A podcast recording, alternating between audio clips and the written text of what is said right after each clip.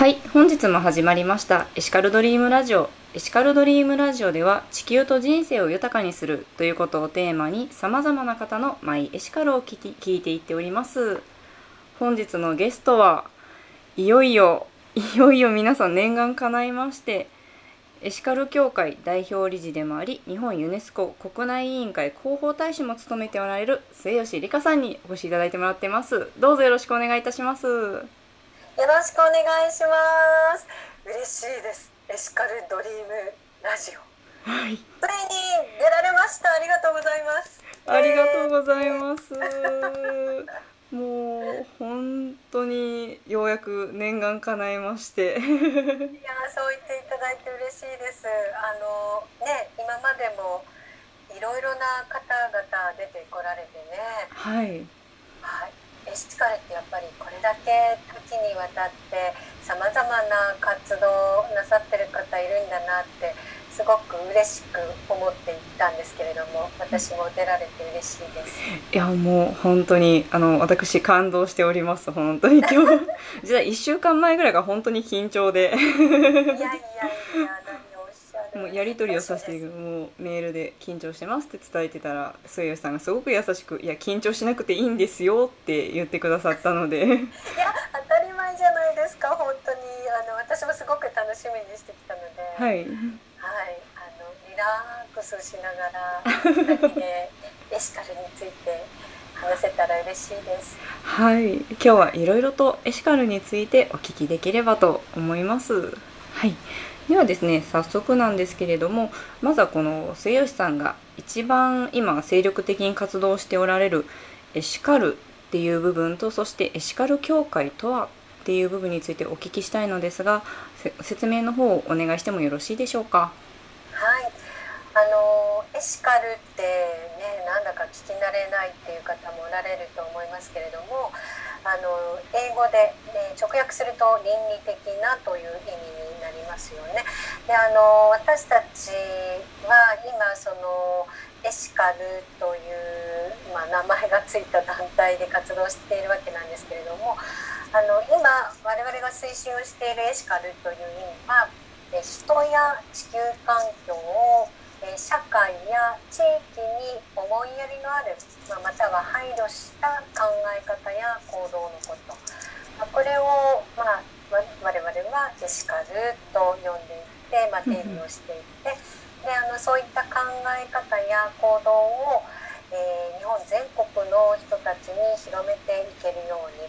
あの主に、えーエシカルな消費ですね、まあ、暮らしの中で、えー生活者が何をできるのかっていうことを、えー考えながらエシカルな、えー考えを普及啓発、まあ、しています。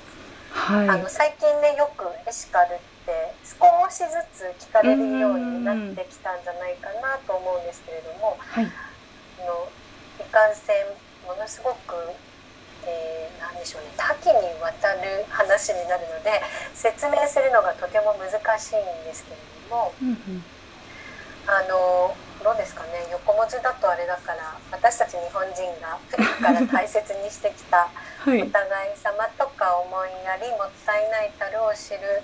お天道様が見てるありがたいとか、まあ、そういう精神性とすごく幸せが高いですよね。うんそうですよね本当にもうエシカルっていう言葉の言葉の中には日本人独特のというかもう昔から持ってる古来からの思いがすごく詰まってるなっていうことを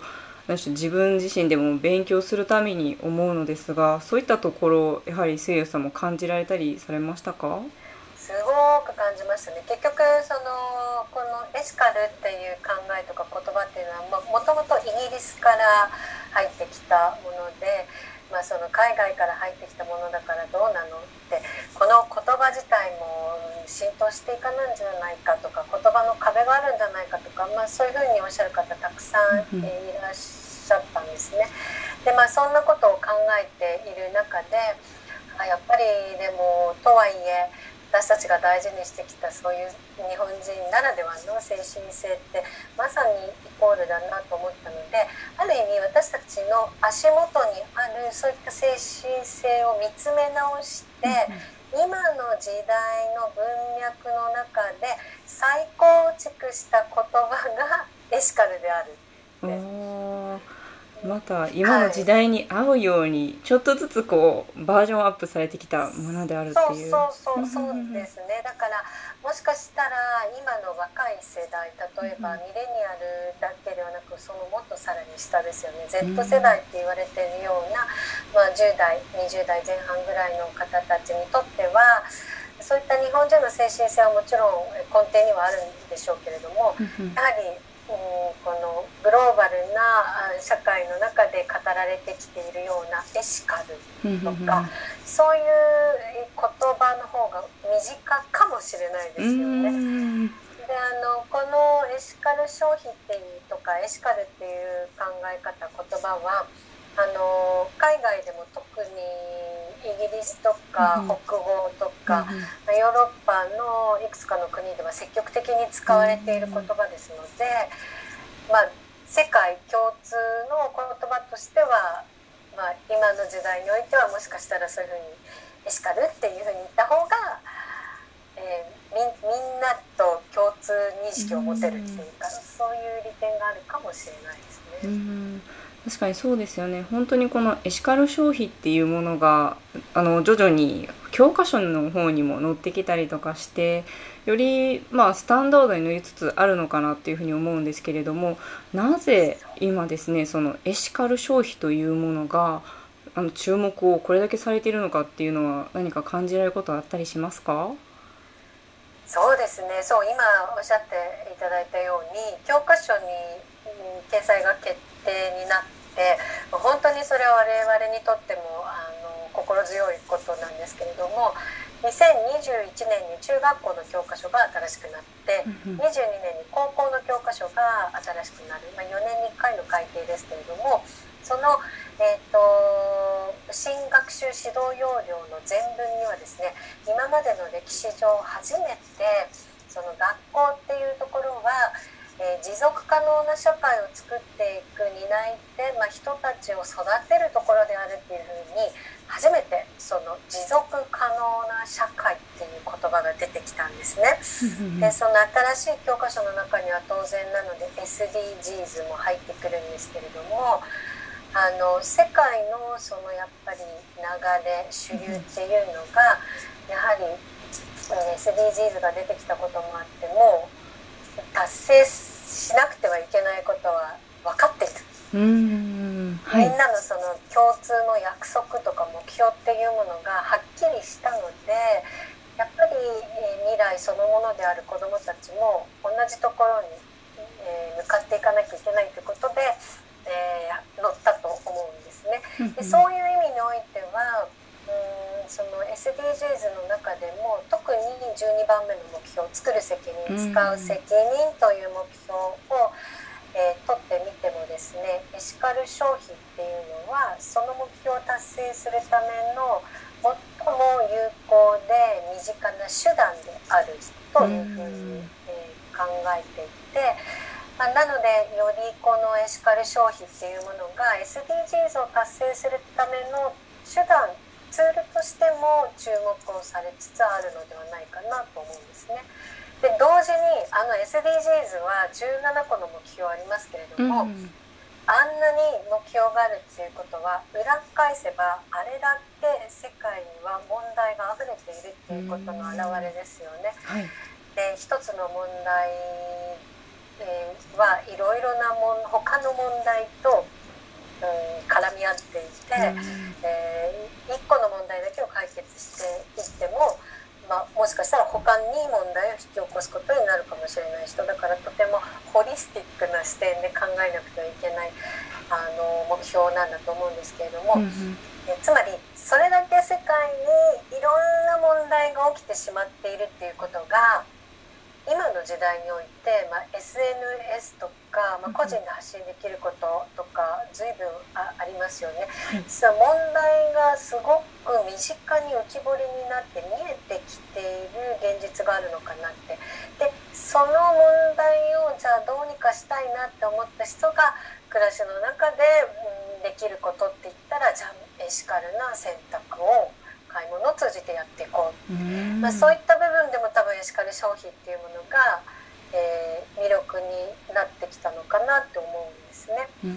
まあ、なのでエシカル消費ってすごく多岐にわたっているのであの野谷さんもご存知だと思いますけれども、はい、フェアトレードとかオーガニックだけじゃなくてリサイクル、アップサイクル自然エネルギー再生可能エネルギー地産地消伝統工芸障害者の作られたものとかすごくたくさんあるじゃないですか。で、はい、幅がとても広い分えー、っといろんな方たちがどっかのポイントに関心を持って、えー、自分の生活に落とし込んで実践していってくださる。だからとてもうんと何でしょう波及していきやすい寛容さっていうものがエシカル消費にあるからこそ割と広まりつつあるのかなっていうふうにも感じて。本当にもうエシカルという大きい概念の中にはもういろいろな思いであるとか活動もあるっていうことを、まあ、そういった部分ですね特にエシカル協会では推進してらっしゃるそれともそういうのをされるような方を育てていってるっていうような感じだったりとかするのでしょうか？そうですね。両方やっていますかね。私たちはまずやはり今世界で起きていることがまあ、問題課題も含めて知るっていうことが大事だと思っているので、まあ、エシカルな実践をする前に、えー、知ってもらうなんでエシカルが必要なのか知ってもらうところを大事にしています、なのでまずはそこを知ってもらうための機会っていうものを、まあ、例えばエシカルコンシェルジュ講座って布谷さんも受けてくださいましたけれども、はいありがとうございます。ありがとうございます。はい、機会を通じて、えー、知ってもらう、えー、場を作っている。で、あのー、そ知って終わるだけではとてももったいないので、やはりその、えー、知って学んで知った方たちが、えー、行動に移してけるように促していきたい。でさらに行動に移すだけではなく、まあ、最終的にはその方が自分の周りにいる人たちも巻き込んでこう変化を起こしていってくれるような、まあ、そういう人たちの輪をこう育んでいきたいと思ってるんですね。なので、えー、情報とか知識を提供する場を作るのが片方。でもう片方はまあえーと、それを今度広めていくような、はい、あの立場のコンシェルジュっていう仲間たちを増やしていく。なんかこう両両輪の形で今やってっています。なのでその両輪がこううまく回り始めて広まっていくことで例えばですけど企業を動かしていく、まあ、企業をエシカルな方向にこう動かしていくような声を届けたりとか、まあ、あるいはうんと今後、えー、やっていきたいなと思ってるんですけれども、あのー、なんでしょう社会のシステムそのもの、まあ、大きなところですよね、あの個人のレベルじゃなくて大きな社会のシステムを変えていけるような、えー、声を届けたい、まあ、あるいは変えていくような活動をしていきたい、まあ、そんな風に思っています。すいませんちょっと話がさっきまで及んじゃったんだけど。いえいえもう素晴らしいですよね。やっぱりそういうエシカル協会を通じて末安さん自身あのめちゃくちゃやりがいみたいなものを感じてらっしゃる感じがすごくしたんですけど、はい、いかがですか？めちゃくちゃ感じてます。というのもあ例えば布谷さんを例にしてもですね、はい、あの講座を受けてくださってでその後あの本当にご自身でそれをこうラジオという形になさったわけじゃないですか。はいあのもうもちろん当然講座を受ける前からねそういうことに関心があっていろいろなさってきたと思うんですけれども、うん、まあ、そういう方がこう目の前にいてこう活動をなさっているっていうこれががもう全ての私のモチベーションなんですよね。はい、だからあの知ってくれた後にこうどんどんとそれはもう小さなことでもいいんですけれども変化していく人たちの話を聞いたり見たりすることがもう私の最大のやりがいに上がっています。あもう本当にもうちょっとお話の中でもあったんですけれども私もエシカルコンシェルジュ講座の方を受けさせていただいてあのまさかなんですけども関西から東京の方まであの 通行ってたんですよ。いやちょっともう本当に CO2 出させてごめんなさい。本当ですね。表せただけではなくて。いやいやえ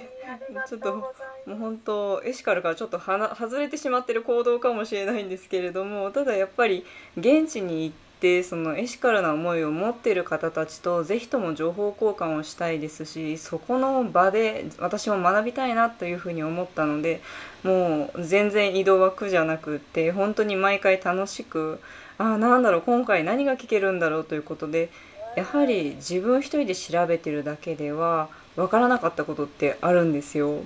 それを本当にもう講座の中で丁寧に教えてくださるのであ私ちょっとエシカルの最先端に行ってるんじゃないのかなっていうふうに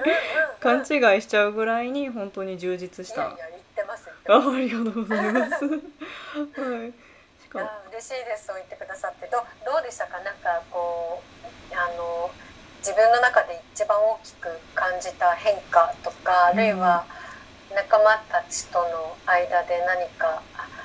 あのこう刺激し合ったエピソードとか何かあります？うんそうですね。私が思うところは2つでまず1つ目っていうものがやっぱりあこういう考えを持っている方たちもいるんだっていうことですごく共感できる部分が多くって何でしょうそのきっとまだまだ皆さんの周りにはエシカルって何？とかえそうやってなんか変な活動だったりとかしないのっていうふうに あの思われる方もいるかといるかもしれないんですけれどもいやこういうことでこういうことでこれだけの人たちがちゃんと活動してるんだよっていうことで納得していただける、まあ、一つのきっかけにもなって、まあ、自分自身でも自信を持って行動できるようになったなっていうことが一つありますねなので仲間との出会いは本当に大切っていうふうに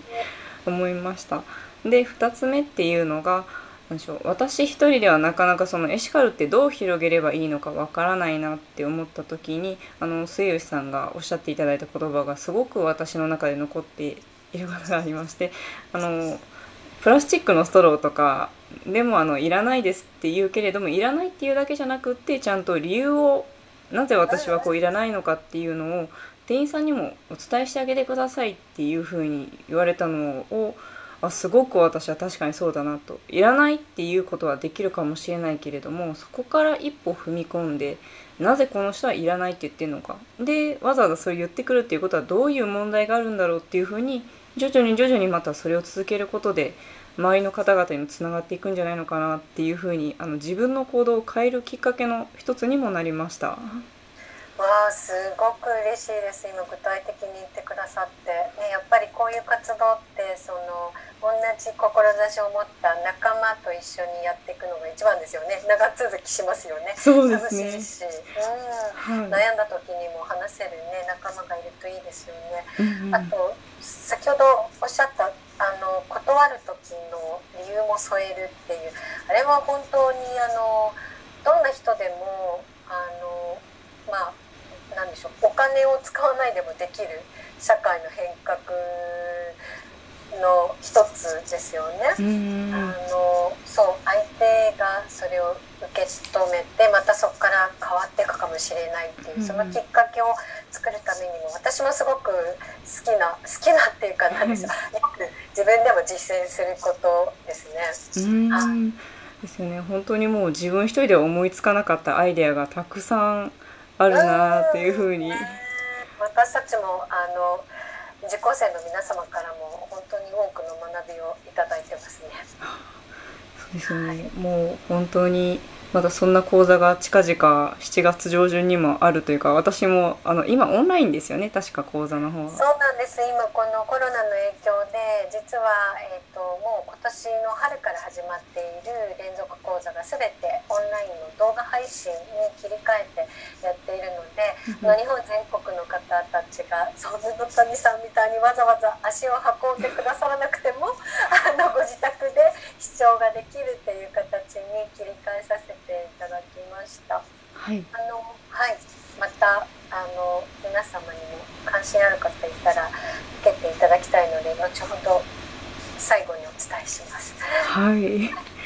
ありがとうございます。ここでですね、一旦はいあの前半戦はここまでであの終了とさせていただいてまた気になる方は後半もぜひともお聞きいただければと思います。はい、それでは皆さんまた後ほど。来てください。はい